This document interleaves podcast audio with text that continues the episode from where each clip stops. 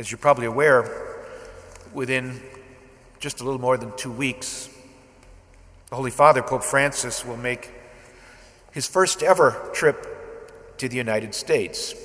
Not just his first trip as Pope, but he's never been here before personally in any capacity.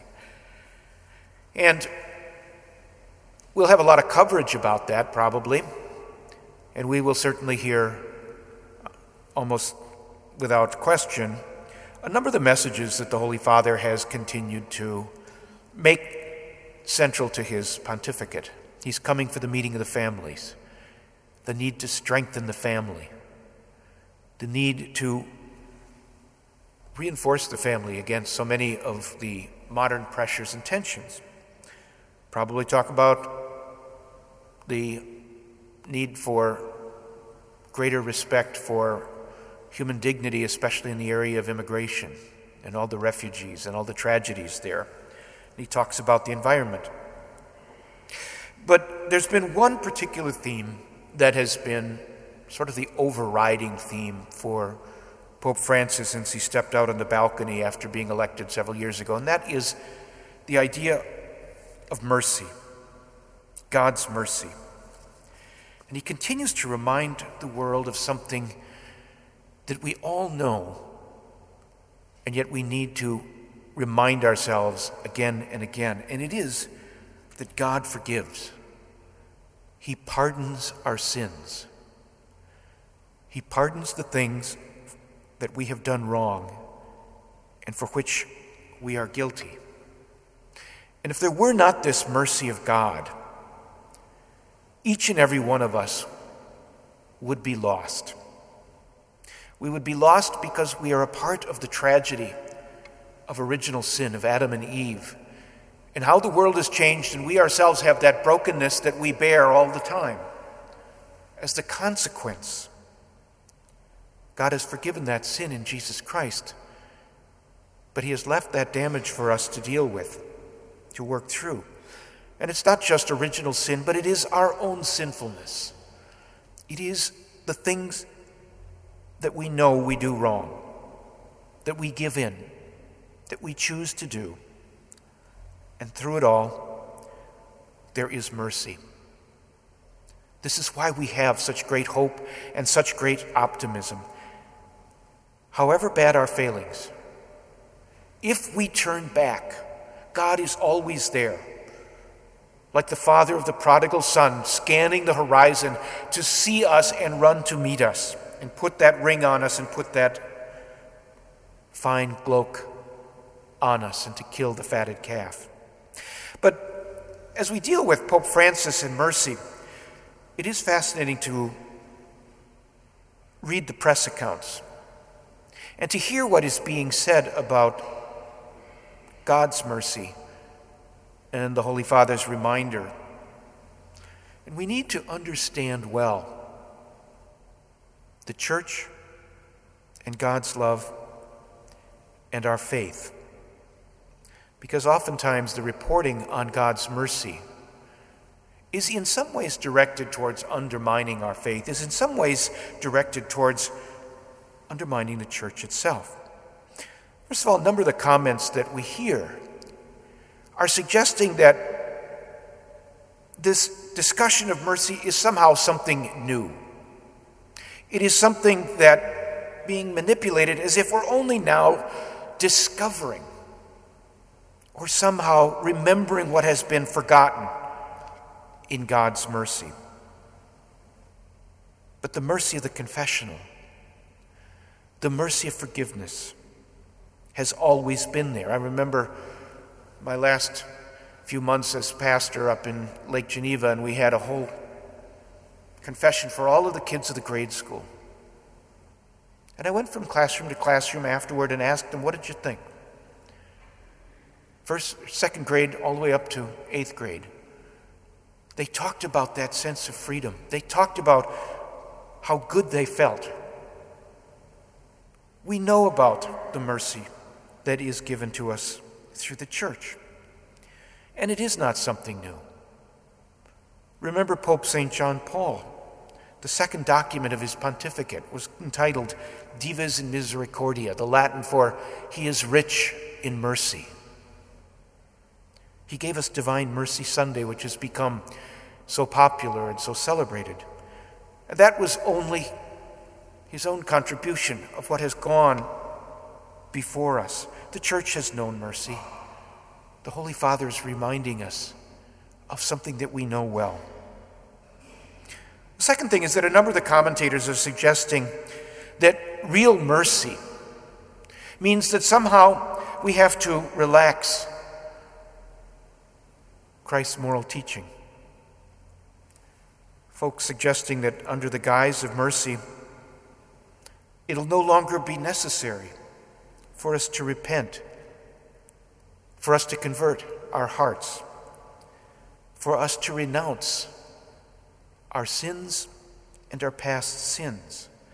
But the thing about the sins that are forgiven in mercy is that they're not just our own agreement, our own fixation of the moment for our time and place, but they are linked with mercy to the truth that comes from Jesus Christ through our faith. Obviously, we're hearing many discussions that are suggesting that mercy is going to change the truth about divorce or contraception or marriage or many other things. We can't be fooled. We can't be deceived. We cannot misunderstand God's mercy. God's mercy is not separate from truth. God's truth is not separate from mercy itself. Christ's mercy has always required us to accept his mercy as a means of our conversion, as a result of our conversion. I always think one of the most undercommented stories in the gospel is when Christ has the woman caught in adultery brought to him. And you remember that he scritches with his finger in the ground and they all walk away and he's left talking to the woman. And isn't it interesting he says, Has no one condemned you? And she says, No. And he says, Then neither do I condemn you. Go sin no more. Isn't it interesting what was missing there? Was him saying, Your sins are forgiven. Because the woman is still there in her anger. She is still there, not seeking the forgiveness. And so Christ takes it as far as she is ready to go. But mercy requires something more. She must repent. She must accept the truth of what she's done. I mention all this because this past week there was a story that got particular attention, and I think it's worth a comment. It's the story that the Holy Father gave permission, gave what's called faculties, to priests throughout the world in the coming year of mercy that the Holy Father has called starting in November to all priests to forgive the sin of abortion. Now, we have to understand what it is the Holy Father was getting at. Because the press has taken this to say, aha, there's that sin that those nasty people will not forgive. It's no such thing. There are certain sins that the church has always tried to raise up even more so that there is a greater sense of recognition of how awful they are and that they not happen again. Among those is the sin of abortion, the sin of taking the life of one most defenseless, one most dependent upon others. It is a grave sin. And so there are several sorts of sins to which the forgiveness is available, but its forgiveness is reserved. In this case, to the bishop. In some other cases, for other sins, even all the way to the Pope himself. Because these sins should never happen again. Think, for example, of that picture we saw this past week that young Syrian boy drowned, lying on the beach. Would we not wish as a part of God's mercy and a part of forgiveness, that the depth of that sin be recognized and that that never happen again.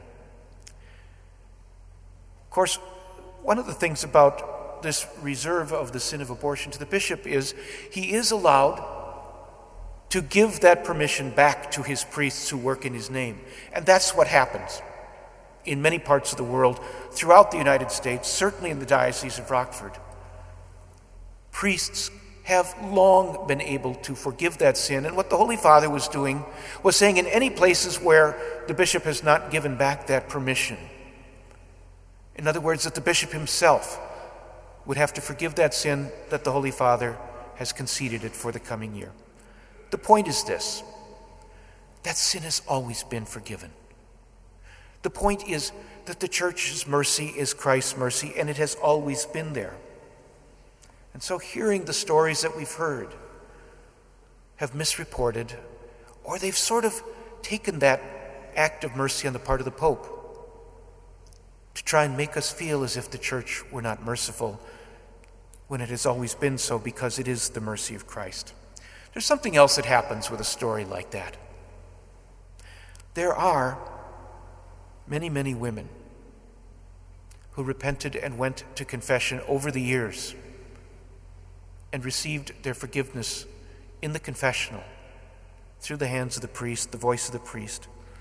And they read something like this and they say, I finally had peace of soul. Was that false? Did was something wrong there? Did I have to do something more? And so consciences are agitated that need not have been. The point is simply this. As the Holy Father comes with the great message of mercy, with the great message of family, with the great message of so many of the topics that he deals with. We need to be sure that we do not allow some of this misreporting and some of the manipulation to affect us, to give us doubts, to weaken us. It is the church of Christ. It is the church of Christ's mercy, his love, his truth, His forgiveness.